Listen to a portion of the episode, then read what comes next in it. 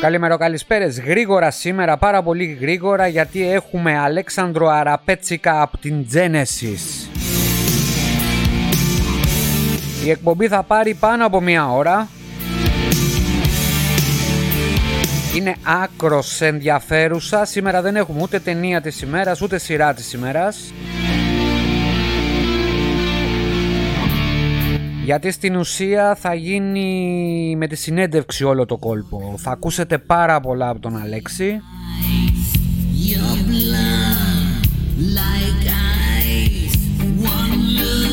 Που εκτός από συνεργάτης είναι και πολύ καλός μου φίλος. Ένας από τους καλύτερους φίλους που έχω.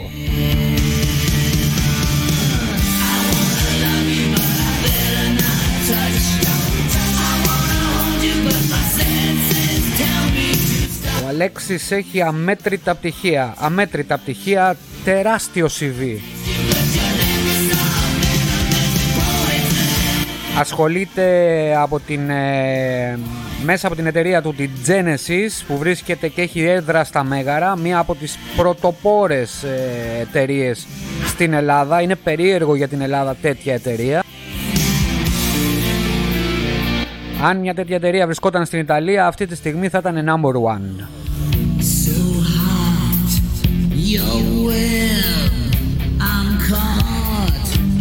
Τα θέματα που αναλύουμε είναι VR. Να μου πεις, δεν θα αφήναμε το VR απ' έξω, όχι. Εγκληματικότητα, βία, ζωή στην Ελλάδα, τα ταξιδάκια του Αλέξη στην Ιταλία, το μέλλον της Ελλάδος, ενέργεια, κλιματολογικά, έχει άπειρα θέματα μέσα παιδιά, ακούστε την όλοι.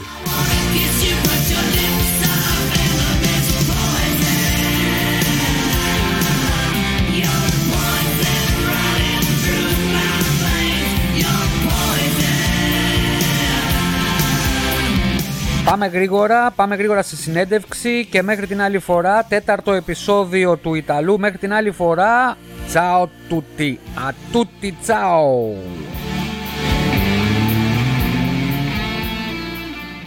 Και να πεις, έχω βάλει στα ακουστικά και σε ακούω Stereo Dolby Digital Surround, Evolution, Cosworth, WRC και Cambrio Together. Προσπαθούσα επί μισή ώρα τάσο να τον πείσω να βάλουμε μέσα στη στρατηγική της επικοινωνίας της εταιρείας μας για το επόμενο δωδεκάμενο το VR. Γεια σας κύριε Αραπέτσικα. Έλα, για πλάκα το είπα.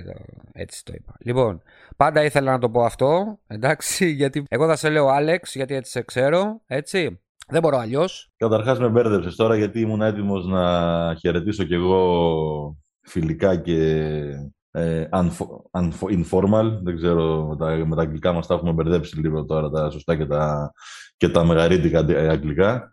Ε, οπότε τι θα σου έλεγα, γεια σας κύριε Μανώλη. καλό ακούγεται. Ωραία, ωραία. Εντάξει, άσε τώρα τις τυπικότητες. Λοιπόν, Άστου τους Μανώλιδε. Πες, γεια σου, φίλε Τάσο. Έτσι, ακριβώς. Λοιπόν, γεια γιατί... σου, φίλε Τάσο.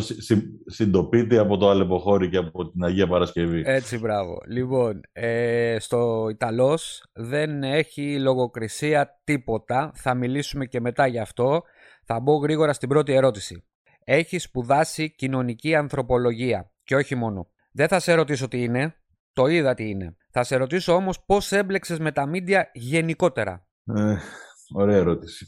Εσύ είδες τι είναι η κοινωνική ανθρωπολογία. Οι περισσότεροι δεν ξέρουν τι είναι. Απλά να πούμε ότι Απλά πολύ γρήγορα να πω ότι δεν είναι η ανθρωπολογία με τη βιολογική έννοια, δηλαδή κόκαλα και τα λοιπά. Γι' αυτό είναι και κοινωνική ανθρωπολογία. Ε, Χωρίς να πω πολλά πολλά, είναι συγγενής επιστήμη με την κοινωνιολογία, ξαδερφάκια. Ε, αν η κοινωνιολογία βλέπει τη μεγάλη εικόνα που είναι όλη η κοινωνία, η ανθρωπολογία κοιτάζει και τον άνθρωπο. Αλλά αντίστοιχα πράγματα, δηλαδή αντίστοιχες μελέτες, είναι κοινωνική επιστήμη. Οπότε, φεύγοντας από αυτό, μαζί με την κοινωνική ανθρωπολογία, βέβαια, έχω κάνει και ιστορία. Δηλαδή, το πτυχίο από το Πανεπιστήμιο, από το Πανεπιστήμιο Αιγαίου είναι κοινωνικής ανθρωπολογίας και ιστορίας όπως και το τμήμα. Ε, άρα, κοινωνική ανθρωπολογία και ιστορία δεν θέλω να αναλύσω τις επιστήμες, θέλω να αναλύσω πολύ γρήγορα τα εργαλεία που μας δώσανε αυτές οι επιστήμες, που θα έλεγα εγώ ότι μπορεί να είναι και καλύτερα από αυτά που παίρνουν στη δημοσιογραφία. Ο δημοσιογράφος ίσως είναι ένας ιστορικός της στιγμής του σήμερα. Δηλαδή, ναι. Ε, εγώ θα τόσο για την καταγραφή, τόσο ναι. για την καταγραφή των γεγονότων.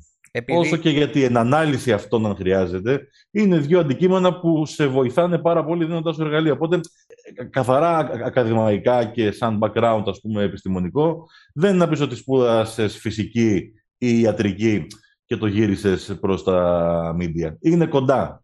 Τώρα μπορώ να σου πω, μα θέλεις και τις αφορμές, αλλά μην μιλάω μόνο εγώ, α μιλάς και εσύ λιγάκι. Εσύ έμπλεξες ε, με τα μίντια το αντικείμενο που σπούδασες, ε, μου κάνεις πάσα από αυτό που είπες για τη δεύτερη ερώτηση που έχεις ένα, ε, βασικά έχεις ένα εντυπωσιακό βιογραφικό, το είδα όλο και μεγάλο, έχεις πολλές καριέρες να το πω έτσι, αλλά όλα αυτά συνδέονται με τα μίντια και δημοσιογράφος και μίντια ε, από πίσω από τις κάμερες και τα μικρόφωνα αυτό που θέλω να μου πεις και να το συνδυάσουμε με την κοινωνική ανθρωπολογία, πώς η κοινωνική ανθρωπολογία μπαίνει μέσα π.χ. στην πανδημία σήμερα, δηλαδή πώς συμπεριφέρεται ο άνθρωπος μετά την πανδημία ή κατά τη διάρκεια της. Δηλαδή αυτό το, αυτό το κομμάτι είναι μέσα στα μέσα μαζικής ενημέρωσης και ένας ανθρωποκοινωνιολόγος, να το πω έτσι, είναι αυτή τη στιγμή η επιστήμη του μέλλοντος. Έχουμε, ε, χάσει, έχουμε χάσει την επικοινωνία στην ενημέρωση. Καταρχάς δεν ξέρω αν είναι η επιστήμη του μέλλοντος, η κοινωνική ανθρωπολογία, γιατί παρότι έχει χρειαστεί, ε, δηλαδή θα έλεγα ότι σήμερα είναι πιο απαραίτητη από ποτέ με όλα αυτά τα πολυπολιτισμικά ε, τις πολυπολιτισμικές κοινωνίες, με τις μετατοπίσεις πληθυσμών, ε, ε μίξη ε, διαφορών κουλτούρων βλέπεις εσύ, ας πούμε, όσο κοντά και να είσαι στην ευρωπαϊκή κουλτούρα, έχεις φύγει από την Ελλάδα, έχεις πάει στην Ιταλία, σίγουρα είναι ένα διαφορετικό περιβάλλον, η καθημερινότητα, οι αξίες ενδεχομένως, ακόμα και η ηθική μπορεί να διαφέρει από χώρα σε χώρα. Σε όλο αυτό το περιβάλλον, με τις μεταναστευτικές ροές, με την κρίση, την οικονομική, την, ε, την πανδημία, τις ευάλωτες ομάδες, τους εφήβους που βλέπουμε, την βία, ε, περιστατικά τα οποία η κλιματολογία βέβαια λέει, για να το μπλέξω λιγάκι γιατί έτσι έχω μια αγάπη ακαδημαϊκά, όσο μπορώ να το πω ακαδημαϊκά και προς την εγκληματολογία, λέει ότι η κρίση δεν ε, οδηγεί τους ανθρώπους στο να εγκληματίσουν, αλλά παράγει, δημιουργεί αυτές τις ε, συνθήκες, αυτές τις ευνοϊκές συνθήκες που κάποιος ο οποίος είχε μια τάση, μια ροπή, θα μπορούσε δηλαδή να, κάνει, ε, να γίνει παραβατικός, δημιουργείται αυτό το πλαίσιο ώστε τελικά το κάνει. Δηλαδή, εσύ αν δεν έχεις αυτή τη ροπή για πολλούς κοινωνικούς ε, και προσωπικούς λόγους μέσα σου, είτε σε κρίση είτε όχι, το πιο πιθανό είναι ότι δεν θα πας να κλέψεις ή τέλος πάντων να σκοτώσεις κάποιον. Ωστόσο, η κρίση οδηγεί, δημιουργεί αυτές τις, ε, τις προϋποθέσεις, θα έλεγα, που επιτρέπει να αναπτυχθεί. Αυτό ή να εκδηλωθεί για την ακρίβεια, να αναπτυχθεί, να εκδηλωθεί. Οπότε, δεν δημιουργεί κρίση εγκληματίες, οικονομικής ας πούμε, ε, αλλά ευνοεί τη δράση ενός ε, εγκληματία. Άρα εμέσως μπορείς να πεις ότι επηρεάζει στην αύξηση της εγκληματικότητας, παραβατικότητας κτλ. Η τάση της εποχής είναι ότι υπάρχει μεγάλη εγκληματικότητα, στην Ελλάδα μιλάω, αλλά και εδώ στην Ιταλία έχω, το έχω παρατηρήσει αυτό. Ε, και αυτό που λες είναι πολύ σημαντικό με την έννοια ότι η οικονομική κρίση φέρνει και την εγκληματικότητα. Όμως, εγώ αυτό που σε ρωτάω στην ουσία ναι, ναι, ναι, είναι αν, αν αυτό που προβάλλουμε συνέχεια, δηλαδή συνέχεια βλέπουμε για βιασμούς, για εγκλήματα, ενδοοικογενειακή βία, μήπως επειδή προβάλλεται από τα μέσα τόσο πολύ και όχι μόνο με τα, από τα μέσα μαζικής ενημέρωσης, αλλά από και, και τα social ε, network, networks, αυτό δίνει σε εμά αυτή την ψυχολογική βία, να το πω έτσι, για να βλέπουμε συνέχεια εγκλήματα, ε, εγκλήματα κτλ. Ενώ παλιά δεν τα βλέπαμε, συνεπώς όχι δεν υπήρχαν, απλά δεν τα βλέπαμε και δεν πέφταμε εμείς ψυχολογικά. Ε, σε αυτό δεν ξέρω αν έχω απάντηση. Νομίζω ότι ναι, μεν υπήρχαν, ίσως να, σε κάποιες κατηγορίες εγκλημάτων να μην υπήρχαν τόσο έντονα. Ε, αλλά αυτό για να το απαντήσω ε, με σιγουριά θα πρέπει να έχω στοιχεία τα οποία δεν έχω γιατί ε, κα, ε, εννοείται το αντικείμενο το έχω αφήσει αυτό πίσω στα χρόνια των σπουδών, δηλαδή δεν είναι ότι το παρακολουθώ Κατάλαβα. για να πεις ότι είμαι σε μια έτσι, διαδικασία που γνωρίζω τώρα στοιχεία, μελέτες ε, κτλ. Η αίσθηση όμως που έχω καθαρά προσωπική με ό,τι, με ό,τι background ας πούμε, υπάρχει κοινωνιολογικό που με βοηθάει, είναι ότι ναι, μεν πάντα υπήρχαν. Ίσως κάποιες κατηγορίες είναι αυξημένες, δηλαδή πάλι από την εγκληματολογία, θα αναφερθώ πάλι στην εγκληματολογία, γιατί μια επιμόρφωση που είχα κάνει στη δικαστική εγκληματολογία πριν από 5-6 χρόνια είναι και το ότι πιο πρόσφατο έχω σε ε, έτσι, κάτι πιο ακαδημαϊκό. Θυμάμαι ότι έλεγε η βιβλιογραφία τότε πως οι κλοπές, ας πούμε, έχουν γυρίσει, έχουν στραφεί επειδή οι μεγάλες επιχειρήσεις, τα σούπερ μάρκετ, οι τράπεζες ε, ή γενικά οι μεγάλες εταιρείες ε, έχουν τη δυνατότητα πλέον και λόγω της τεχνολογίας να έχουν πολύ ψηλά, πολύ, με, μέτρα ασφαλείας τα οποία κάνουν πολύ δύσκολο σε έναν απλό ας πούμε, διαρρήκτη, έναν μικρό παραβατικό, ναι. μικροεγκληματία να προσεγγίσει. Δηλαδή, πιο παλιά θυμάσαι, μπαίνανε στην τράπεζα μέσα τρία άτομα με μια κουκούλα και ένα πιστόλι, λέγανε ληστεία, δίναν τα λεφτά σε μια σακούλα και φεύγανε. Ναι, ναι. Αυτό τώρα δεν είναι το ίδιο εύκολο να γίνει. Έχουν τέτοια μέτρα ασφαλείας που δεν μπορούν Κάμερες οι μικροεγκληματίες. Ναι, ναι, ναι. Οι κάμερες, οι πόρτες, τα μπουτόνι, η ασφάλεια που υπάρχει, ε, ακόμα και το τι ποσά έχουν μέσα οι ίδιες οι τράπεζες ή οι εταιρείες στα φυσικά καταστήματα, ας πούμε, στο, στο χρηματοκιβώτιο. Οι εγκληματίες, λοιπόν, οι παραβατικοί, οι κλέφτες, έχουν στραφεί σε πιο εύκολα πράγματα. Που είναι το εξοχικό σου στο Αλεποχώρι. Ακριβώς. Που είναι το σπίτι του μεροκαματιάρη, ξέρω εγώ, στο Καβελάρι που Τώρα σου μιλάω για έτσι, το, το πονίμια εδώ στο ναι, ναι. Δήμο των Μεγαρέων που τα ξέρεις. Τι να σου πω τώρα, το πιο αυστηρό μέτρο ασφάλειας που μπορεί να έχει να σπίτι είναι η κλειδαριά στην πόρτα. Άντε και ένας σκύλος. Είναι πολύ πιο εύκολο να παραβιαστεί. Και ξέρω, και... και ξέρω από πρώτο χέρι ότι δεν υπάρχει και αστυνόμευση. Έτσι. Είναι ένα μεγάλο θέμα. Και όχι μόνο στα Μέγαρα εκεί, στην Δυτική Αττική, γενικότερα σε όλη την Ελλάδα δεν υπάρχει αστυνόμευση. Θα σου πω μόνο εδώ ότι γύρω-γύρω ε, κάθε μέρα στο τετράγωνό μου μόνος σου μιλάω εγώ υπάρχει περιπολικό του το Καραμπινιέρη και της Πολυζία και κάνει συνέχεια γύρους. Ε, σου λέω μόνο ναι. αυτό. Λοιπόν, για να μην πέσουμε, για να ναι, μην κουράσουμε σε, και σε τους... ναι, σε, σε τράβηξα κι εγώ τώρα. Ήθελες να το πας λίγο στην πανδημία εσύ; Αλλά στο άνοιξα εγώ προς την εγκληματικότητα, γιατί για την πανδημία δεν ξέρω να σου απαντήσω. Δηλαδή σε, σε προλαβαίνω. Είναι, είναι κοινωνικό θέμα η πανδημία. Ε, ε, ξέρω ότι δεν ε, ασκείς το κοινωνικό λειτουργήμα αυτό που κάνεις σαν κοινωνική ανθρωπολογία αλλά θα σε πάω κάπου αλλού τώρα που θα γουστάρεις πάρα πολύ. Είναι η τρίτη ερώτηση. Ε, κανονικά θα έπρεπε να ήταν στο VRcast και όχι στον Ιταλό εκπομπή. Αλλά θέλω να μου πεις τη γνώμη σου για το virtual... Εγώ εδώ μεταξύ νόμιζα, εγώ νόμιζα ότι θα κάνουμε το VRcast σήμερα. Όχι, όχι. όχι. στον Ιταλό σε έβαλα. Με, με έπιασες λίγο προετοίμαστο. Σε αλλά δεν πειράζει. Είναι, είναι, πράγματα που τα έχω μέσα μου όλα αυτά, οπότε δεν... Καλύτερα να βγουν και πιο έτσι αυτόρμητες απαντήσεις. Αυτό ακριβώς. Θέλω να μου πεις τη γνώμη που έχεις για το virtual reality στην Ελλάδα, γενικά μιλώντας, έτσι. Ε, θα σε βοηθήσω λίγο σαν VR τηλεόραση live, συναυλίες VR, live ή όχι, εκδηλώσεις κτλ. κτλ. Θέλω να μου πεις τη γενική σου γνώμη έχοντας τη μάσκα πλέον αφού σε παρακάλεσα ένα χρόνο να την αγοράσεις. Ενάμιση χρόνο νομίζω. Τόσο.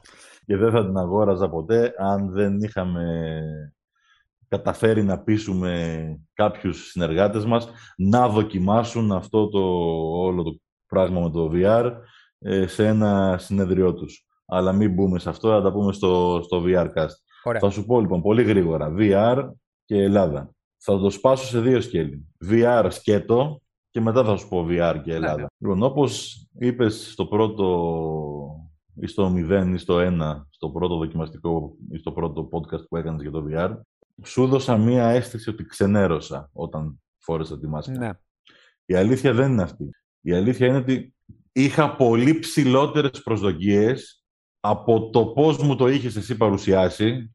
Δηλαδή περίμενα ότι θα φορέσω τη μάσκα και ο τυφλός είδε, δηλαδή και θα δω το φως μου. Ναι, μπορεί να κάνει ε, αυτό το αυ... λάθος όντως. Αυτό δεν σημαίνει όμως ότι είναι κάτι το οποίο δεν έχει να δώσει δεν είναι wow. Σε όποιον, τον έχω, σε όποιον την έχω δώσει και την έχει δοκιμάσει, δεν έχει αυτή την έκφραση του ε, wow. Δεν, δεν έχω άλλη λέξη. Ναι, wow. αυτό ακριβώς. Δηλαδή και, και μόνο το, το, το, το, περιβάλλον, ας πούμε, το lounge που έχει εκεί το Oculus, που μπορεί να είναι ένα δωμάτιο ή ένα το καθιστικό, ξέρω εγώ, το ναι, home, ναι. ναι. Ε, και μόνο αυτό. Του, το φοράει ο άλλος. Το φοράω εγώ, άσυρο τον άλλο. Απλά μου είναι πιο εύκολο γιατί το έχω δώσει σε κανένα δυο και είναι αλλιώς να βλέπεις την αντίδραση του άλλου από ότι να θυμάσαι να αποκωδικοποιήσει τη δικιά σου. Ναι. Και του λες, κοίτα δεξιά, αριστερά, πάνω κάτω, και αντιλαμβάνεται ο άλλος ότι είναι ένας ε, σε φυσικό στυλ χώρος που περπατάς και πας μπροστά και πάει μπροστά, κοιτάς πάνω και βλέπεις πάνω. Δηλαδή αυτό είναι πραγματικά wow. Τι γίνεται τώρα; Θεωρώ ότι θέλει κάποια χρόνια ακόμα για να γίνει αυτό που, που εγώ περίμενα, όχι, όχι, όχι, αυτό που εγώ περίμενα να δω όταν εσύ μου το περιέγραφες. Και όλη μου εμένα η, όχι η ένσταση, το, το, το, το, το, το αστεράκι που βάζω στο τι περιμένω να δω καλύτερο σε αυτό, είναι τα γραφικά και η ποιότητα των βίντεο. Η αίσθηση που έχεις ε, περίπου, πόσο το υπολογίζεις, σε τέσσερα χρόνια, σε πέντε, ο Μάρκος Ζούκερμπεργκ είπε περίπου πέντε χρόνια.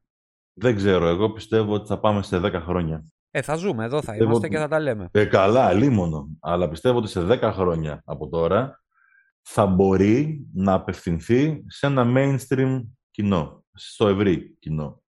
Για να σε πάω τώρα και στο VR και Ελλάδα. Πόσοι, πόσοι άνθρωποι στην Ελλάδα να έχουν αγοράσει μάσκες; 500, 500, πόσο; 500. 500 νομίζω ότι είναι λίγο, ίσως να έχουν περισσότεροι. Θέλεις χίλιους, πάνω από χίλιοι όχι. Το λες εσύ με βάση στο το λέω, βλέπεις στο, λέω, group, στο facebook όχι. ή στα group που υπάρχουν; Όχι, στο λέω από την κοινότητα που υπάρχει σε Discord, Discord εντάξει, στην ναι. κοινότητα που υπάρχει στο Facebook, στην κοινότητα που δεν υφίσταται καν στο Twitter και από αυτά που βλέπω στο Reddit. Δεν υπάρχει, δηλαδή...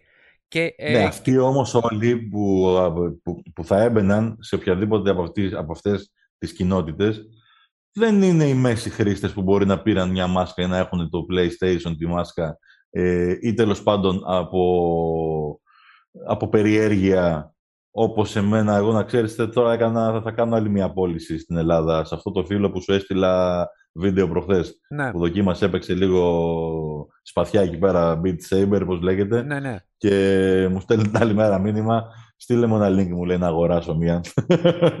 Μόνο, λοιπόν, αυτό πήγα να σου πω, ότι μόνο όταν το δεις, όταν το φορέσεις, θα το αγοράσεις. Γιατί ό,τι και να πούμε εμείς τώρα, ναι. δεν μπορεί ο άλλος να καταλάβει Πώς είναι μέσα. Πού θέλω να το πάω τώρα. Θέλω να σου πω ότι αυτός, εγώ, εγώ ας πούμε δεν είμαι σε κάποια κοινότητα. Ο Χαράλαμπος δεν θα είναι σε, δεν θα γραφτεί σε κάποια κοινότητα από αυτές. Σίγουρα πιστεύω. Η Κατερίνα δεν θα γραφόταν. Ούτε στο Discord θα έμπαινε, ούτε στο Twitter, ούτε στο group στο Facebook, ούτε πουθενά. Ενδεχομένως άνθρωποι που παίζουν παιχνίδια που είναι έτσι πιο εξοικειωμένοι με το να είναι σε group, σε ομάδες δικτυωμένοι, ναι. πιο social δηλαδή. Οπότε ίσως έχεις αυτό το 500 άτομα που λες να είναι οι επιτρέπονται όλες οι λέξεις εδώ πέρα; Ναι, φυσικά. Έχουμε οι πιο καυλωμένοι με την όλη φάση. Εγώ πιστεύω ότι είναι κι άλλοι, να, είναι ένα 5-10% αυτοί. Είναι, λοιπόν, αν μιλάμε για 500.000 άτομα, να είναι άλλα 10.000 άτομα που έχουν κάνει μια αγορά. Θα, δεν ξέρω, θα μπορούσαμε να ψάξουμε και να βρούμε στοιχεία με το πόσες ε, μάσκες VR έχουν πουληθεί στην Ελλάδα. Τα το δέχομαι αυτό. 10.000 άτομα στην ναι. Ελλάδα των, 11 εκατομμυρίων όμως είναι πάρα πολύ λίγα. Ναι, λοιπόν, για να σε πάω τώρα λοιπόν VR και Ελλάδα. Τι να πούμε τώρα για VR και Ελλάδα όταν υπάρχουν είτε 1.000 είτε 10.000 είτε 20.000 άτομα που έχουν δειλά-δειλά μπει ή προσπαθήσει ας πούμε, να, να, να μπουν στο VR. Ε, είναι, θα σου πω την ατάκα που μου είπε ένας σύμβουλος marketing που είχα μία τρίωρη συνάντηση εχθές προσπαθώντας να μου δώσει κάποιες συμβουλές γιατί στείλω τώρα μια στρατηγική για το marketing της εταιρείας. Ε, τέλος πάντων, ο άνθρωπος αυτός πήρε, είδε όλα τα, όλα τα αντικείμενα της εταιρείας.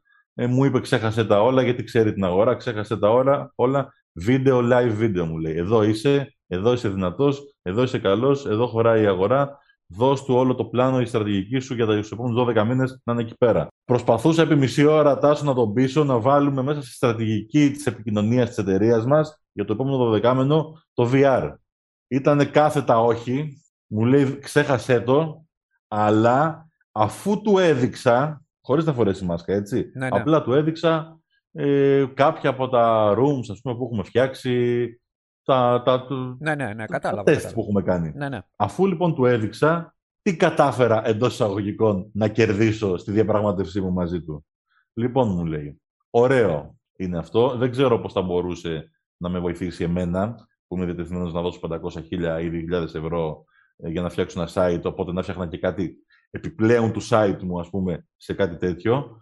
Ωραίο είναι, μου λέει, να τοποθετηθείς, φτιάξεις ένα πολύ ωραίο χώρο, μου λέει, δικό σου, να το συμπεριλάβεις στο branding της εταιρείας, να υπάρχει, να επικοινωνηθεί ως κάτι παράλληλο που υπάρχει και κάνεις και να δούμε, μου λέει, για το επόμενο 12 μήνο, αν η αγορά είναι όχι έτοιμη να το κάνει, έτοιμη να ακούσει ε, για VR. Ωστόσο, επειδή καταλαβαίνω, μου λέει ότι επειδή είναι κάτι πρωτοπόρο και θες και να συνδεθείς με αυτό, μιας και το έχεις κάνει ήδη, στήσε κάτι στην εταιρεία που να μπορείς να το δείξεις, αλλά σε καμία περίπτωση μου λέει, αν δεν έχεις να διαθέσουμε budget 10-20 χιλιάρικα, έτσι, γιατί μιλάμε τώρα για ναι. εταιρείες που είναι μικρές εταιρείες. Ναι, ναι, ναι. Ε, αν δεν έχεις ένα τέτοιο budget, μου λέει για να πεις ότι κάνω branding και βγαίνω και κάνω μια τοποθέτηση στην αγορά και λες: Εδώ είναι το VR, ήρθε και είμαι εγώ. Εγώ δεν το θα. το συζητάμε, είναι κάτι άλλο. Συγγνώμη. Αλλά η αίσθηση λοιπόν αυτού του ανθρώπου που έχει 300 πελάτες μεγάλες εταιρείες που είναι στην αγορά είναι ότι όχι ακόμα.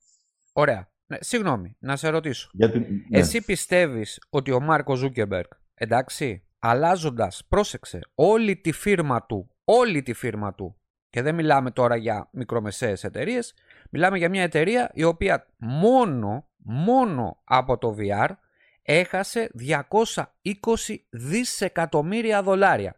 Εσύ πιστεύεις ότι δεν έχει τους κατάλληλους marketer, να το πω digital marketer, να το πω έτσι, ο Μάρκο Ζούκερμπεργκ να προωθήσει το VR, εννοώ σε digital marketing επίπεδο, όχι να πουλήσει μόνο τις συσκευές, εσύ πιστεύεις ότι όλα αυτά τα λέει χωρίς να έχει, όχι μέλλον το VR, γιατί έχει μέλλον, σε κάποια φάση όπως είπαμε πριν, θα έρθει, σε 5 χρόνια, σε 10 χρόνια θα έρθει, ήδη έχει έρθει, ήδη έκανε το BAM 3 χρόνια, εσύ πιστεύεις ότι το digital marketing του Facebook δεν πλασάρει το VR τόσο ώστε να γίνει mainstream; Και όταν λέω mainstream, όταν λέω mainstream, όταν λέω mainstream, όταν λέω mainstream, συγγνώμη, του εξήγησες του συγκεκριμένου ανθρώπου ότι θα μπορούσες να κάνεις live VR.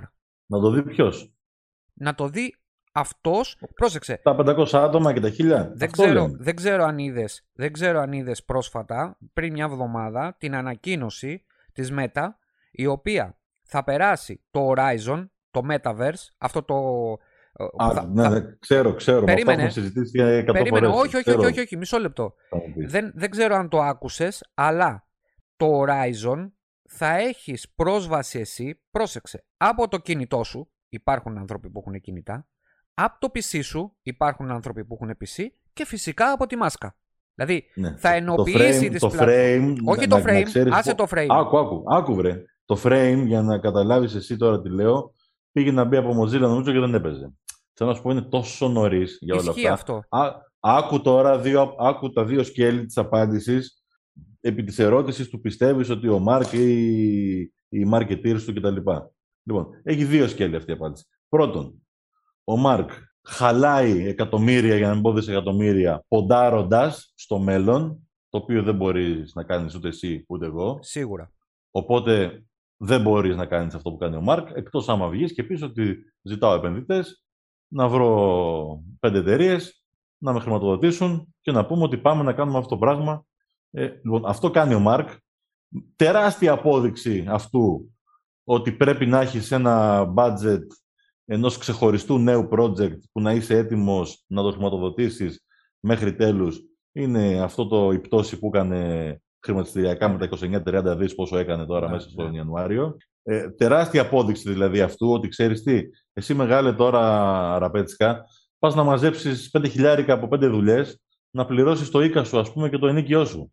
Ε, έχεις 10-20 χιλιάρικα έξω από όλα αυτά, και μιλάμε για 10-20, όχι για 30 δισεκατομμύρια, ναι.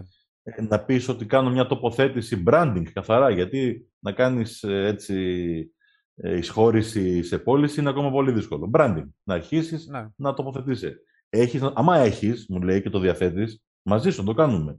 Εγώ όμως συζητάω με το δεδομένο ότι μου έχεις πει ότι μπορεί να δώσεις 500 ευρώ το μήνα για διαφήμιση. Και όχι παραπάνω. Άρα λοιπόν, το ένα σκέλος είναι ότι ο Μάρκ προφανώς και το κάνει ποντάροντας στην πενταετία ή στη δεκαετία. Και δεύτερον, θα βάλω και ένα ερωτηματικό, μπορεί και να μην του βγει. Δεν ξέρεις πώς θα εξελιχθεί ναι, ναι, όλο ναι, αυτό. Έχεις δίκιο σε αυτό. Έχεις δίκιο σε αυτό. Κάνουμε ό,τι μας παίρνει. Σε, κοίτα, εγώ από ό,τι κατάλαβα όχι σε προσγείωση... Περισ... με προσγείωση ως, ως, ως προς την αγορά. Σε, ναι, αυτό ακριβώς. Αυτό ακριβώς. Μου λέει, δεν θεωρώ, εγώ μου λέει μπορώ να σου φτιάξω ένα marketing plan τοποθέτησης που θα σου κοστίσει 10 χιλιάρικα, ας πούμε, με συμβούλους Google, Facebook, LinkedIn, ε, digital media, ό,τι ό,τι κάνεις μέσα σε ένα χρόνο, να σου κοστίσει 10 χιλιάρικα και να σου φέρει 20. Μάλιστα. Ε, να μην το δεν Μπορώ να σου, δεν μπορώ να σου πω το ίδιο για το VR. Οπότε ναι. αυτή τη στιγμή στην Ελλάδα τουλάχιστον το VR είναι σε αυτή την κατάσταση. Ναι, δεν ναι. μπορεί να σου εγγυηθεί ότι κάνεις μια τοποθέτηση και πας και παίρνεις λεφτά από το VR. Φέτος, έτσι. Τώρα, πόσο γρήγορα θα τρέξει όλο αυτό. Και αν σε ένα, δύο, τρία χρόνια ή σε δέκα που πιστεύω εγώ ότι στην Ελλάδα θα αρχίσει να γίνεται αυτό το πράγμα mainstream, και το λέω mainstream, είναι να υπάρχουν, να πουληθούν 2-3 εκατομμύρια μάσκες. Να έχει δηλαδή μέσα το... Να, να υπάρχουν ενεργοί χρήστες, ας πούμε, ναι. μέσα στο Horizon ή σε, όποια, σε όποιο κόσμο, ας πούμε, στο Metaverse, Προσω... Ένα εκατομμύριο άνθρωποι. Προσωπικά πιστεύω, πιστεύω το Horizon είναι μια βλακεία γιατί υπάρχουν άλλες πλατφόρμες πολύ ανώτερες και τέλος πάντων ναι, αυτό είναι ένα το θέμα... Ανέφερες, ναι, ναι, ναι, ναι. Απλά, απλά θέλω να σου πω ότι πριν 15 χρόνια αν θυμάσαι το Facebook δεν βρισκόταν σε αυτή την κατάσταση και τώρα άμα κοπεί το Facebook για μία ώρα ε, τερματίζει ο κόσμος. Τερματίζει ο κόσμος, πραγματικά. Λοιπόν, να, να, φύγω, να φύγω από το VR τώρα. Δεν ήταν τόσο επαναστατικό το Facebook όσο το VR πάντως. Δεν άλλαξε δηλαδή το Facebook. Το τόσο, Δεν ήταν κάτι τόσο ξένο. Έχω Ήρθε σαν συνέχεια, ήταν το High Five, ήταν το MySpace ναι. που ήταν μουσικό μεν, αλλά. Υπήρχε και πιο παλιά το IRC. Αλλά θέλω να σου πω. Υπήρχε το IRC. Θέλω να σου πω ότι όλο αυτό με το VR είναι μεγάλο άλμα. Πολύ μεγάλο άλμα. Το οποίο εδώ είμαστε να το κάνουμε όλοι μαζί, έτσι. Ναι. Να είμαστε οι πρώτοι που θα το κάνουμε. Ναι, ναι, ναι. Απλά έχεις δίκιο, έχεις φοβόμαστε τώρα μήπως είναι τόσο μεγάλο που άμα πάει και το κάνουμε πέσουμε. Ναι. Ισχύει αυτό. Μόνο. Ισχύει αυτό. Λοιπόν, ε, ε, υποσ... Ε, είναι υπόσχεση αυτό. Θα κάνουμε VR cast εκπομπή. Είδες, εγώ για VR ήρθα τώρα. Ναι, ναι, το κατάλαβα, το κατάλαβα. Δεν καταλαβαίνω τίποτα από τα υπόλοιπα. το κατάλαβα, το κατάλαβα. Λοιπόν, σε μια συνέντευξη που είχες δώσει πρόσφατα σε ένα τηλεοπτικό κανάλι, ε, μίλαγες για τη διαχείριση του χρόνου της δουλειάς σου. Δηλαδή αν έχεις ελεύθερο χρόνο. Την άκουσα και από ό,τι κατάλαβα δεν έχεις ε, διαθέσιμο χρόνο. Να πω εδώ στους ακροατές να ακούσουν ότι τρεις, τέσσερις μέρες, τι λέω, μια εβδομάδα, μια εβδομάδα σου λέω Αλέξη μπορείς το μεσημέρι, όχι δεν μπορώ είμαι σε αυτή τη δουλειά.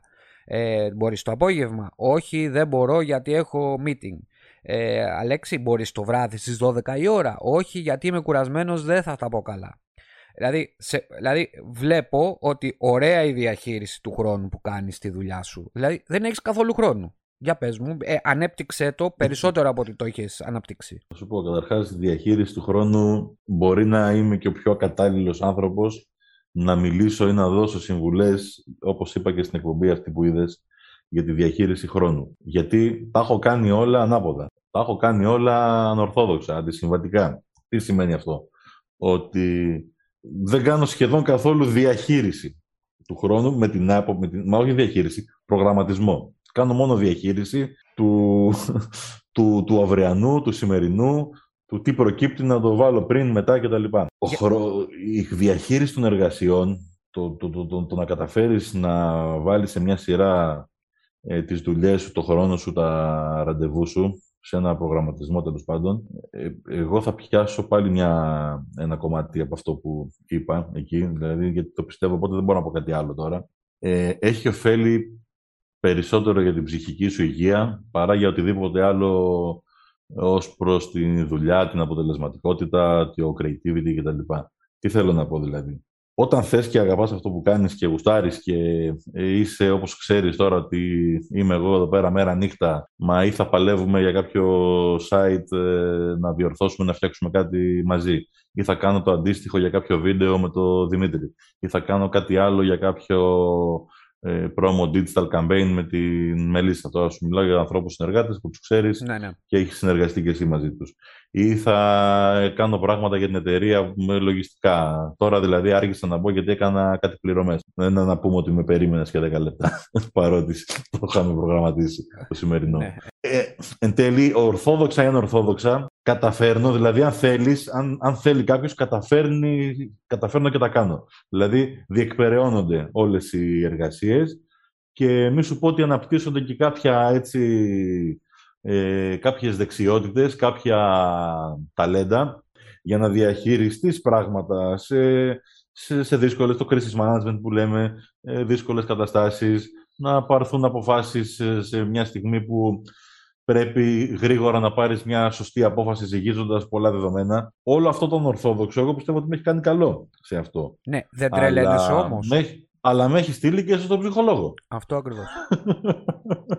αυτό ακριβώς ήθελα να όπου, όπου μετά από τρει-τέσσερι μήνες, ας πούμε, αν θυμάσαι, πήγα σε... και δεν είναι, δεν είναι καθόλου ταμπού να τα λες αυτά, ίσα ίσα που όπως όταν σε πονάει το δόντι σου, ας πούμε, πας στον οδοντίατρο, όταν στρεσάρεσαι, αγχώνεσαι και βλέπεις ότι σε επηρεάζουν ε, πράγματα από την καθημερινότητά σου. Εμένα μπορεί να είναι από τη δουλειά μου. Κάποιο άλλο μπορεί να είναι από την προσωπική του ζωή. Ναι, ναι. Σε κάποιον άλλο μπορεί να είναι από κάποιο ε, γεγονός που έχει βιώσει. Ή μπορεί να είναι και όλα αυτά μαζί. Ε, πας στον ειδικό ρε φίλε, να σου βάλει σε μια τάξη λίγο το, το, το, το, μυαλό σου. Δηλαδή και ο βασκεμπολίστας, ο ποδοσφαιριστής, ο, ο νούμερο ένα, ο τόπο, ας πούμε, θέλει προπονητή για να παίξει. Ακριβώς. Σωστά. Θέλει ένα coaching, θέλει μια, μια καθοδήγηση. Εκεί λοιπόν συνειδητοποιείς ότι τα βάζεις κάτω. Τι είναι αυτό που μου δημιουργεί εξαιρετικό άγχος; Δηλαδή, είχα εγώ να, είχα να αγχωθώ πάρα πολύ καιρό. Και αγχώθηκα σήμερα όταν είδα ότι ήταν 3 και 2 και 25, ξέρω, δεν θυμάμαι τι ώρα ήταν, και είχαμε πει 2 και 20 και δεν είχα συνδεθεί. Και με έπιασε αυτό το συνέστημα ξέρεις, του άγχους του που το βιώνεις, ξέρεις, στο στήθος, ας πούμε, το, ναι, το στιγμιαίο. Το βάρος. Ε, αυτό το βάρος, το στρες, ας πούμε, άγχος. Ε, ένας μικρός πανικός θα μπορούσε να το περιγράψεις. Φόβος, ανησυχία, ξέρεις, έχει πολλές λέξεις. Ναι. Ο καθένας το βιώνει διαφορετικά. Λοιπόν, είχα πολύ καιρό να το νιώσω. Το νιώσα τώρα. Πώς κατάφερα, πώς έχω καταφέρει να μην το βιώνω; Προγραμματίζοντας λίγο καλύτερα τα πράγματα. Ε, οπότε, όσο παιδιά, όσο ταλέντο και να έχετε, όσοι μας ακούτε, στο να τα φέρνετε βόλτα, όταν καταφέρεις και προγραμματίσεις ότι ξέρεις τι, τι έχω να κάνω αύριο, έχω ένα live event που ξεκινάει στις 5 η ώρα. Πρέπει να πάμε να στήσουμε, να μιλήσω για τη δικιά μου δουλειά, να πάμε να στήσουμε τρεις κάμερες, να κάνουμε τεστ, να δούμε ότι το Ιντερνετ είναι όλα εντάξει, ότι θα έχουμε ρεύμα, ό,τι, ό,τι, ό,τι. Εγώ μέχρι πριν από ένα χρόνο. Θα σου πω, εγώ πριν, πριν τον ψυχολόγο. Τι είναι το event 5, ε, να φύγουμε τρεις από τα Μέγαρα, να είμαστε τέσσερις στην Αθήνα, 4,5 να έχουμε στήσει, να αρχίσει το event. 5 και 1, ήμασταν σε ένα πανικό, τρέχαμε 140 παλμούς, γιατί κάτι δεν είχε πάει καλά, κάτι δεν είχαμε προλάβει κτλ. Να φτάσεις, να στήσει, να είναι όλα έτοιμα και ας είσαι και μία-μία μισή ώρα πριν την εκδήλωση. Να πάει να πάρεις καφέ, να γυρίσεις μέσα και να κάνεις ε, PR. Παίζει να μου δίνει κάθε φορά που γίνεται με αυτόν τον τρόπο έτσι και, και δύο χρόνια ζωής. Ή μάλλον να μην μου κόβει. Γιατί αυτό ήταν το. Και όταν λέμε, μιλάμε για τέτοιο προγραμματισμό τώρα. Εντάξει, δεν θα προγραμματίσω εγώ τι θα κάνω τον επόμενο μήνα. Σίγουρα, ναι. Και πού θα βάλω τα ραντεβού μου. Αλλά να υπάρχει. Δηλαδή, όσο πιο οργανωμένα γίνεται κάθε δουλειά, τόσο λιγότερο άγχος σου δημιουργεί, γιατί δεν έχεις και το φόβο του αποτελέσματος. Άμα πέντε ώρα το event και εγώ στις 3.30 τα έχω όλα έτοιμα, δεν έχω άγχος ότι θα πάνε όλα καλά, ναι. γιατί είναι όλα έτοιμα. Κοίτα, η δουλειά που κάνεις ε, έχει άγχος γιατί μπορεί να σου τύχει επειδή είναι live, μπορεί να σου, τύχει ε, ναι. τα, να σου τύχουν τα πάντα και να, να, να πάνε όλα στραβά. Κατάλαβα ότι δεν έχεις καμία διαχείριση χρόνου. Ε, όπως... Προσπα, προσπαθώ όμως να έχω ένα προγραμματισμό τουλάχιστον να μην γίνονται τελευταία στιγμή τα πράγματα. Όπως οι περισσότεροι Έλληνες που έχω μιλήσει και μιλάω και με φίλους αλλά και σε συνεντεύξεις που μιλάω, ε, έχουν τέτοιο πρόβλημα διαχείρισης χρόνου που παίζει ρόλο και η ψυχολογία που έχουν, αυτό που λες εσύ, ήκα το ένα το άλλο να κάνεις πληρωμές κτλ. Γι' αυτό θα, σε, θα κάνω jump στην επόμενη ε, ερώτηση. Αν υπήρχε μια δουλειά εκτός Ελλάδος που αφορά media στο δικό σου τομέα, έτσι. Θα τολμούσες να φύγεις μόνιμα ή θα το παλέψεις στην Ελλάδα. Προϋπόθεση Πως θα έχεις πολύ καλό μισθό εννοείται και πως πως δεν θα είσαι μόνος σου. Θα έχεις παρέμβαση χάρη κοντινού, ε, κάποιον από τους κοντινούς σου ανθρώπους. Δεν θα πας μόνος σου σε μια ξένη χώρα. Έτσι. Π.χ. την Κατερίνα, τη γυναίκα σου. Η γρήγορη απάντηση είναι όχι. Ότι δεν θα έφευγα. Αλλά ε, είμαι. Θα μιλήσω πολύ τίμια τώρα. Θα πω πράγματα που δεν τα, δεν τα, δεν τα λέει εύκολα κάποιος. Είμαι από τους σχετικά ευνοημένους, γιατί υπάρχει εδώ ένα κτίριο που είναι και τα γραφεία μας και ετοιμάζω τώρα και το σπίτι μου, που το έχει φτιάξει ο πατέρας μου. Είναι ιδιοκτησία τέλος πάντων δικιά μας.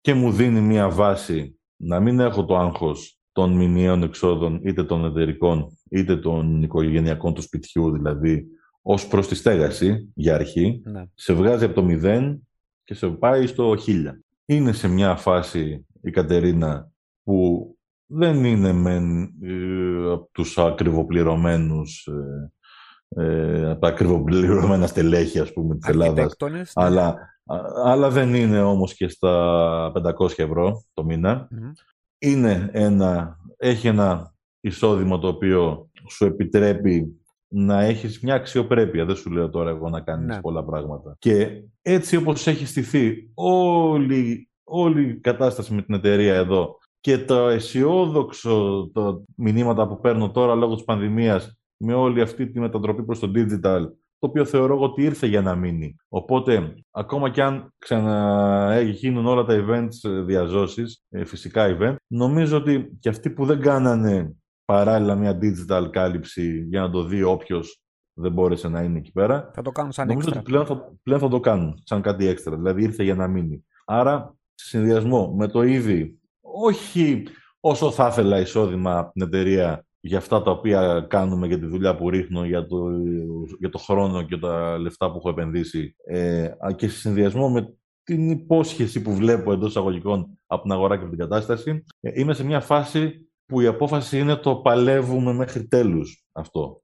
Άρα αυτή τη στιγμή με αυτά τα δεδομένα δεν θα το σκεφτόμουν. Δηλαδή θα έπρεπε να μου πεις ότι ξέρεις τι, πάμε δύο άτομα να παίρνουμε 10.000 το μήνα κάπου έξω. Αν... Άστα όλα, κλείστα όλα, εταιρείες, αυτά, σπίτια, νίκια σέτα, παρά τη σέτα, εσύ, Κατερίνα, όλα, πάμε και πάμε να φύγουμε. Δηλαδή, Αλλά μιλάμε δηλαδή για 5.000 και οι δύο μαζί, ναι. που, που για να κάνεις να έχεις ένα σπίτι σαν αυτό που έχω εδώ πέρα. Ναι. Να έχεις, ας πούμε, τέλος να, να μπορείς να κάνεις να βγαίνεις κάθε Σάββατο έξω και να τρώσει ένα καλό εστιατόριο. Ναι. Ή να βγαίνεις δύο φορές τη βδομάδα έξω και να πιεις δύο-τρία ποτά. Θέλω να σου πω, για να έχεις τέτοια ποιότητα ζωής, πιστεύω ότι πας στο πεντοχίλιαρο σε μια ακριβή ευρωπαϊκή χώρα, να μην σε πάω στην Αμερική. Γιατί μπαίνει και αυτό μετά. Ότι όταν δεν είσαι σε σημείο που δεν μου βγήκαν όλα αυτά που σου λέω, δεν τα κατάφερε η εταιρεία. Η εναλλακτική μου είναι να πηγαίνω να βγάζω φωτογραφίες, ας πούμε, στα μαγαζιά, όπως έκανα παλιότερα, ή να κάνουμε, ξέρω, γάμους, βαφτίσεις κτλ. Δηλαδή, ε, και πάμε να βγάλουμε το μεροκάματο. Εκεί το σκέφτεσαι αλλιώς. Αλλά με τα δεδομένα τα τωρινά, εγώ δεν θα το σκεφτόμουν α, για αυτό το λόγο. Τώρα μπορεί σε πέντε χρόνια να έχουν πάει όλα, όχι ανάποδα, αλλά όχι έτσι όπως τα θα ήθελα και να κάνουμε την ίδια συζήτηση και να σου πω φεύγω... Βρες μου διαμέρισμα στο Βένετο. Βρες μου, βρες μου να έρθω, ναι, πραγματικά. Έχεις έρθει Ιταλία, το ξέρω. Θα, το, θα, θα σου ενώσω τις δύο ερωτήσεις, γιατί είναι και άλλες ερωτήσεις. Θα σου, θα σου ενώσω δύο ερωτήσεις.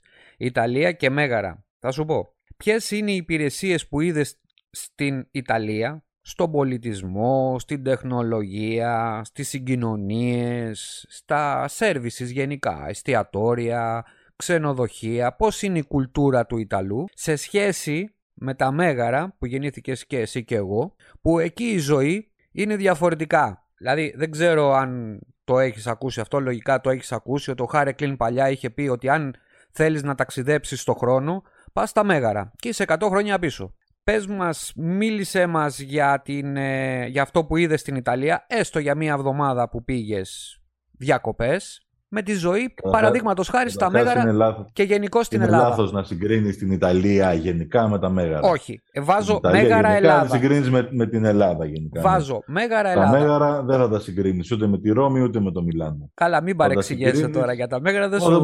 δεν παρεξηγέμαι καθόλου. καθόλου δεν παρεξηγέμαι. Δεν πιστεύω, άκου θα σου πω, αυτό με τα 100 χρόνια πίσω. Δεν ξέρω, μπορεί να ίσχυε ως προς τις αντιλήψεις όμως. Όχι τόσο...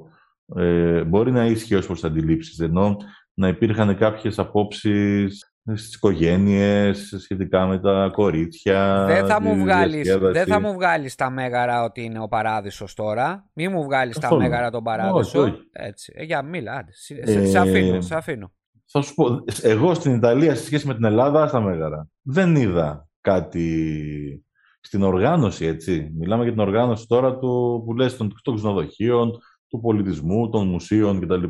Ξέρεις μωρέ που το χάνει η Ελλάδα. Θα σου πω που το χάνει η Αθήνα, ας πούμε, σε σύγκριση με μια ευρωπαϊκή πρωτεύουσα. Να. Στην Ασχήμια, εκεί το χάνει. Και τα μέγαρα εκεί το χάνουν. Είναι, είναι άσχημες οι πόλεις μας. Είναι άσχημες γιατί έχουμε άναρχη δόμηση. Δεν, ε, δεν ξέρω. Θα ξαναπάω στην Αθήνα γιατί σου λέω και τα Μέγαρα πρέπει να σου βρω τώρα μια πόλη αντίστοιχη με τα Μέγαρα που δεν έχω επισκεφτεί για να συγκρίνω. Ε, και δεν μιλάω για φυσική ομορφιά, μα έχει ωραία παραλία, ας πούμε, μα έχει ωραίο βουνό. Μιλάω τώρα για αυτά που, έχει, που παρεμβαίνει ο άνθρωπος. Σε αυτά που παρεμβαίνει ο άνθρωπος, ενδεχομένως να είμαστε λίγο πίσω όλη η Ελλάδα σχέση με την Ιταλία στο ηλεκτρονικό κομμάτι, που δειλά-δειλά τώρα γίνεται γίνονται τις προσπάθειες, τα επιτάχυνε λίγο COVID, όλα αυτά το digitalization Άσε το των digital, το φυσικό, έξω, ε... οι δρόμοι, τα πεζοδρόμια, η παιδεία, ο πολιτισμός, η ανάπτυξη, ο τουρισμός. Παραδείγματος χάρη ο Ιταλός, το ξέρεις πάρα πολύ καλά, μπορεί να πουλήσει κάτι, δηλαδή πουλάει τον Νταβίντσι, ένα παράδειγμα πολύ απλός το λέω, στη Φλωρεντία, με εκατομμύρια καθημερινά, καλοκαίρι, άνοιξη, ε, χειμώνα, φθινόπωρο, όλες τις εποχές, εκατομμύρια επισκέπτες. Να μην σου πω για τη Βενετία που είμαι κοντά. Εντάξει, εγώ σου λέω για τη Φλωρεντία. Πουλάει τον Νταβίντσι που είναι 1600 μετά Χριστό, ενώ η Ελλάδα δεν μπορεί να πουλήσει ούτε τον ίδιο τον Παρθενώνα. Ναι, βλέπεις, δεν έχω, δεν έχω την εικόνα αυτή που λες τώρα για τη Φλωρεντία και τον Νταβίντσι. Δηλαδή, έχω πάει τώρα τρεις μέρες στο Μιλάνο και τέσσερις μέρες ε, στη Παράδειγμα σου είπα, παράδειγμα. Εδώ πουλάνε ναι, να πω... τα πάντα. Αυτό μάλλον εσύ μπορείς να μας το μεταφέρεις. Στο ε, λέω. την, στο λέω. Την αξιοποίηση Ιταλός... της, πολιτισ... της πολιτιστικής κληρονομιάς. Ναι. Ακριβώς. Ο Ιταλός ε... αξιοποιεί τα πάντα. Τα πάντα. Ναι, όχι. Εδώ είμαστε λίγο 200 χρόνια πίσω σε αυτό. Αυτός όχι 100. Ναι, στο κομμάτι δηλαδή του πώς πουλάς. Ε, ναι, αυτό συμφωνώ. Σε αυτό συμφωνώ. Αλλά στη, στην Τίποτα. Ε, εμένα από όλες τις ευρωπαϊκές ε, πρωτεύουσες, γιατί κυρίως πρωτεύουσες έχω επισκεφτεί, η τεράστια διαφορά σε σχέση με οτιδήποτε ελληνικό και θα μιλάω τώρα για, για αστικό περιβάλλον, δεν θα σου πω τώρα για την Πάρο ή τα Χανιά, ας πούμε, και τις ναι. παραλίες τους και τα, τις παλιές πόλεις κτλ. Ε, αν εξαιρέσεις το κομμάτι το, της παλιάς πόλης σε κάθε πόλη, δηλαδή να πεις ότι στην Αθήνα μέσα η Πλάκα, ε, κοίτα πιο τις, τα, τα, τριγύρω του, της Ακρόπολης, ας πούμε. Ναι. Ε, είναι η, η ασχήμια. Εγώ ε, αυτό, αυτό βλέπω ότι είμαστε εμείς πολύ πιο πίσω σε σχέση, δηλαδή περπατάς και βλέπεις άσχημα κτίρια, άσχημες βεράντες, άσχημες ταράτσες, ε, άσχημες πολυκατοικίες, άσχημες εισόδους ε, σπιτιών ε, παρατημένα. Αυτό δεν το έχω δει τόσο, τόσο άσχημα που αυτό θα σου λέγα ότι δεν είναι... Αν το κράτος, ας πούμε, κεντρικά ή οι δήμοι τοπικά μπορούν να παρέμβουν, είναι με, με όρους δόμησης και με τέτοια πράγματα, τα οποία ποτέ δεν έγιναν στην Ελλάδα. Ενώ αρχιτεκτονικούς όρους δόμησης, όχι ναι, ναι, ναι, ναι, καταλαβαίνω τι λες, καταλαβαίνω τι λες. Ε, να πεις ότι υπάρχει, ρε φίλε, θα είναι τα σπίτια έτσι. Δεν θα είναι το τετράγωνο, το άλλο στρογγυλό, το άλλο τριόροφο, το άλλο διόροφο, το άλλο πράσινο, το άλλο κίτρινο, το άλλο μαύρο, ας πούμε. Για να πούμε και για κάτι που θα μπορούσε να είναι αξιοποιημένο, που είναι ήδη γραφικό από μόνο του, ε, σαν περιοχή για την πάχη εδώ στα Μέγαρα. Ναι. Αν δηλαδή το κράτος φταίει κάπου, είτε σου λέω τοπικά, οι διοικήσεις, είτε κεντρικά, είναι ως προς τους όρους. Απ' την άλλη όμως, εγώ πιστεύω ότι είναι και θέμα ανθρώπων. Δηλαδή, οι άνθρωποι στην Ελλάδα έχουν μια κουλτούρα λιγάκι πιο ιδιωτική τα τελευταία πολλά χρόνια παρά δημόσια. Δηλαδή, το σπίτι μου, όχι η πόλη μου. Θα το κάνω εγώ, θα κάνω την παράβαση στην Πολυδομική, θα βγάλω το, το, το, το, το μπαλκόνι όσο πιο έξω ε, με παίρνει, θα, θα, θα, θα εκμεταλλευτώ τα πάντα, ακόμα και αν ασχημίνει τη γειτονιά. Αυτό που θα κάνω. Ακόμα και αν δεν ταιριάζει με το περιβάλλον που έχω γύρω-γύρω. Δηλαδή, Πράγμα που δεν ισχύει εδώ. Πράγμα που δεν ισχύει εδώ. Θα, σου πω, κάτι μετά περί αυτού.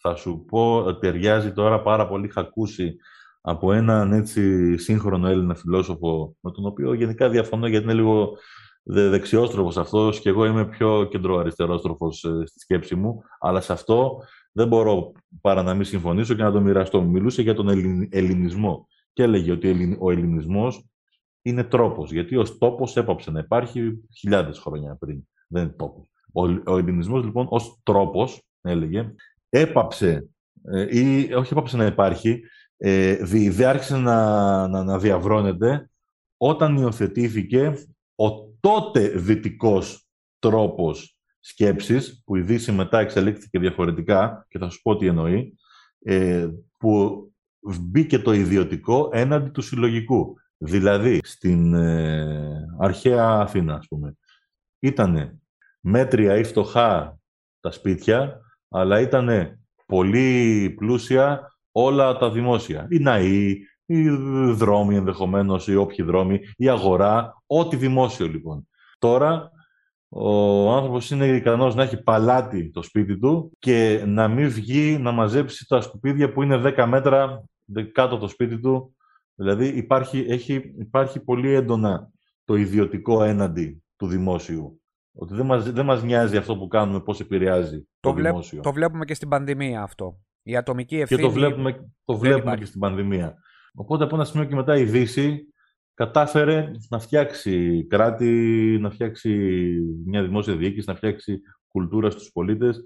Τα λέμε η Δύση, τώρα ας πούμε για την Ευρώπη, άσυνα η οποία ήταν το δημόσιο. Δηλαδή, αυτό που έχω ζήσει τώρα εγώ στο Στρασβούργο, που είχα πάει να πάρω το, το τραμ και μου είχαν πει ότι θα πρέπει να πάτε μία στάση πριν από αυτό τους ξενοδοχείους σας, γιατί δεν έχει εισιτήρια. Mm. Λοιπόν, την τελευταία μέρα που θα πηγαίναμε εμείς πιο αργά από αυτούς, μας λένε θα πρέπει να, πάτε, να περπατήσετε 400 μέτρα που είναι η προηγούμενη στάση, που έχει εκδοτήριο εισιτηρίων. Και τους λέω, εντάξει ρε παιδί μου, τώρα άμα το πάρω έτσι, που είναι πέντε στάσεις μέχρι να φτάσω στο Ευρωκοινοβούλιο και μου και πω ότι δεν το ήξερα, νόμιζα ότι θα βγάλω μέσα κτλ. Μου λέει σε ποιον να το πει; Ξέρω εγώ, λέω σε κάποιον εισπράκτορα, ελεγκτή, μου λέει δεν υπάρχει, μου λέει κάτι τέτοιο.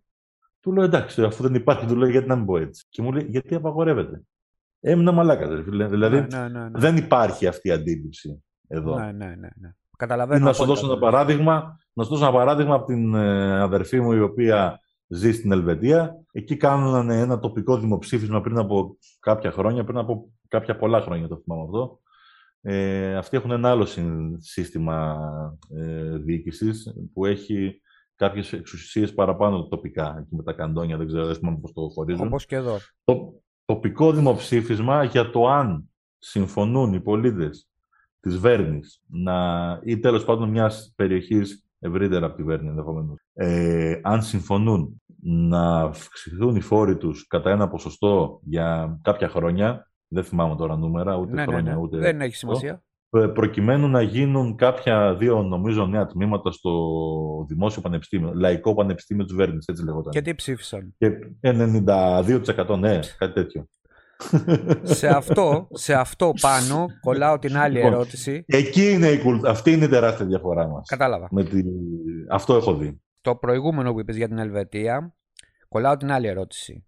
Πώς βλέπεις το οικονομικό μέλλον της Ελλάδος; Εγώ είμαι φύση αισιόδοξος άνθρωπος. Τα βλέπω όλα αισιόδοξα. Τα βλέπω όλα μισογεμάτα και όχι μισοάδια ποτέ. Το κάνω αυτό και στην προσωπική μου ζωή, με τους φίλους μου, με τη σχέση μου, στη δουλειά μου. Είμαι πολύ αισιόδοξος.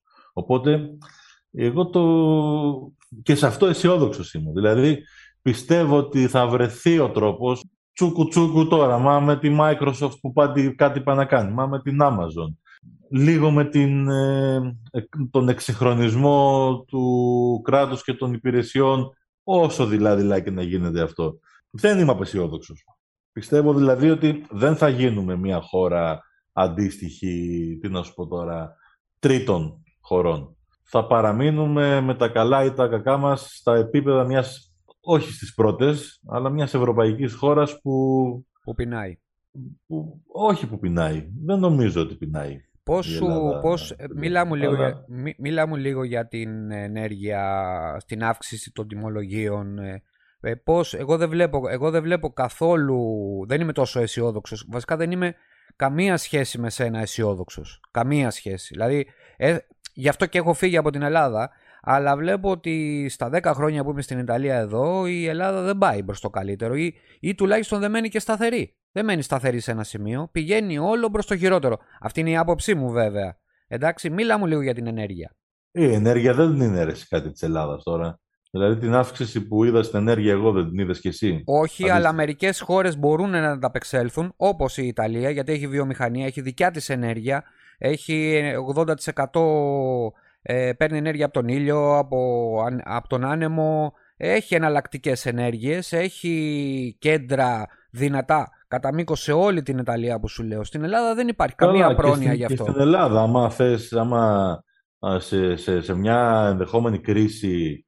Ε, Φίλε, το 98% είναι από το λιγνίτη στην Ελλάδα, έτσι. Ε, για το δεν λιγνίτη έχεις όμως... Ε, έχεις, ενέργεια, έχεις ενέργεια να ζήσεις για ακόμα 400 χρόνια στην Ελλάδα. Α, και το περιβάλλον το αφήνουμε; Ε, μιλάμε για, για, για, για εποχή κρίσης. Δηλαδή, αν, αν η Ελλάδα ε, δεν καταφέρει, έρθει σε κάποιο σημείο μηδέν που δεν μπορεί να διαχειριστεί την κατάσταση οικονομικά. Συγχώρα που θα σου το πω, αλλά σκέφτεσαι σαν Έλληνας. Γιατί άμα φτάσουμε, ρε φίλε, στο σημείο 0, άμα φτάσουμε στον πάτο, δεν έχει, καμία, δεν έχει κανένα νόημα να κάνουμε πρόληψη και για την ενέργεια και για το περιβάλλον. Όχι πρόληψη. Λέω ότι το ότι έχεις το λιγνίτη. Δηλαδή πρέπει να φτάσουμε στο 0 από το λιγνίτη όταν λέω να μην έχουμε άλλο λιγνίτη, να κάνουμε την ατμόσφαιρα τέτοια ώστε να μην είναι διαχειρίσιμη πλέον.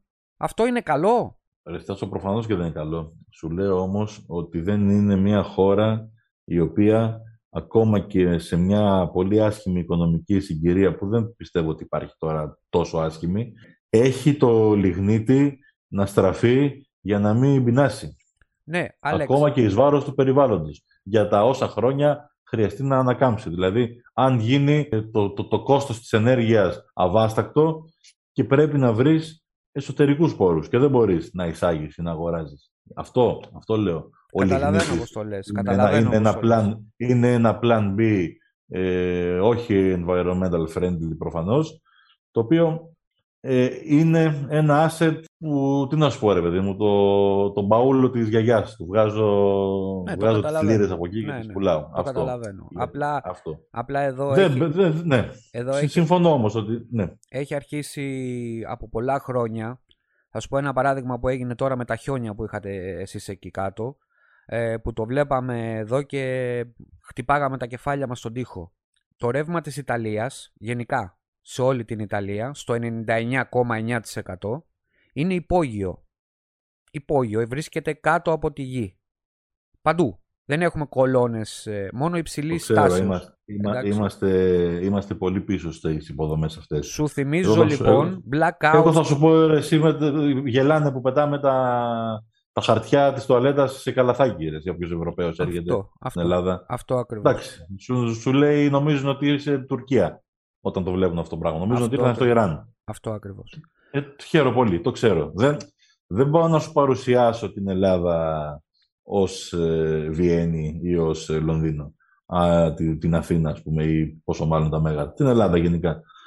Απλά είμαι, διαφωνώ μαζί σου, το πόσο ε, χάλια ε, αισθάνεσαι ή θεωρήσει παρουσιάζεις, ας πούμε, την κατάσταση. Αυτό, δηλαδή δεν είναι... Ότι είμαι drama queen το δηλώνω συνέχεια. Αυτό να το ξέρεις. Αυτό όμως σημαίνει ότι ε, νοιάζομαι κιόλας για την πατρίδα μου γιατί μια μέρα πρέπει να γυρίσω.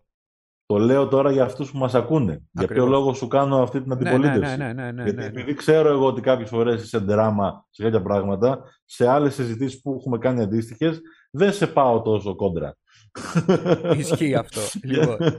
και... Οπότε τώρα τα, τα, τα, λέω γιατί καλό είναι να, να, να, να, καταλάβουμε και να ξέρουμε ότι είμαστε πίσω σε υποδομές, ότι δεν χειριζόμαστε τον πολιτισμό μας, την κληρονομιά μας όπως πρέπει, ότι δεν χτίζουμε, δεν πολεοδομούμε, δεν προσέχουμε τις πόλεις μας με τρόπο που να τις κάνουμε ελκυστικές, όμορφες κτλ. Και οι υποδομές, να σου πω, από το ρεύμα που είπες στο υπόγειο μέχρι τις αποχετεύσεις και ό,τι αυτό συνεπάγεται. Ε, απ' την άλλη, όμως, ναι, πρέπει να προσπαθήσουμε για όλα αυτά. Δεν σημαίνει όμως ότι δεν έχει γίνει τίποτα στην Ελλάδα ή ότι είμαστε σε ένα σημείο που θα μπορούσαμε να συγκριθούμε, ξέρω εγώ, με την Γκάνα ή με χώρες. Δηλαδή, ε, γι' αυτό σου, αν, αν, αν συμφωνούσα σε όλα αυτά μαζί σου και λέγαμε ναι καλά αυτό, ναι καλά και εκείνο, θα κινδύνευε να μας ακούσει κάποιος και να νομίζει ότι δεν μιλάμε για την Ελλάδα. Ακριβώς. Αλλά για μια πολύ λιγότερο ανεπτυγμένη χώρα. Γι' αυτό και όλοι μου αυτή, η, όλος αυτός ο αντίλογος. Δεν είναι ότι πιστεύω ότι η Ελλάδα είναι καλύτερη από την Ιταλία ή από τη Γερμανία, σε καμία περίπτωση. Πρέπει να υπάρχει... σε τίποτα, άμα εξαιρέσει σε αυτά. Σε ό,τι, σε ό,τι είναι η ανθρώπινη παρέμβαση, σε ό,τι έχει να κάνει με κράτος και ανθρώπινη τέλος πάντων συμμετοχή σε αυτό. Πρέπει να υπάρχει ο αντίλογος για να, υπάρχει, να γίνεται και επιπεράτη η εκπομπή για να μην γίνεται και βαρετή. Τελευταία ερώτηση. Ναι, μόνο ε, για μπάλα δεν έχουμε μιλήσει εδώ μεταξύ σήμερα. Ωραίο. Μα αυτό ήθελα. Ε, τι θα ήθελες να πεις σε εμάς τους Έλληνες του εξωτερικού; Να γυρίσουμε, να μείνουμε, τι, γενικά.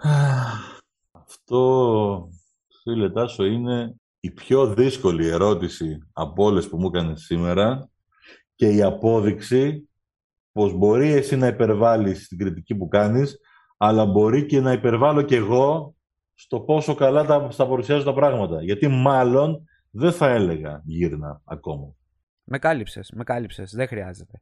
Λοιπόν, ε... είμαι, είμαι εδώ εγώ για όλους τους λόγους που σου είπα. Γιατί ναι. θεωρώ ότι οικογενειακά στάθηκα τυχερός να μην ξεκινάω από το μηδέν, αλλά να ξεκινάω από το ένα. Αν ξεκινούσα από το μηδέν και δεν είχα τίποτα, δύο ενίκια να εισπράξω, ένα χώρο γραφείου και ένα χώρο σπιτιού που, δεν, που, που σε κατατάσσουν αμέσως σε μια λίγο παραπάνω κατηγορία από το μηδέν και μια βοήθεια στην αρχή της επιχειρηματικής μου ζωής πάλι οικογενειακά ε, που δεν πήγαιναν καλά τα πράγματα. Μα πάρε μια κάμερα, μα φέρε 5.000 από εδώ, φέρε 10.000 από εκεί. Μιλάω τώρα για το 2008, το 2009, το 2010. Ναι.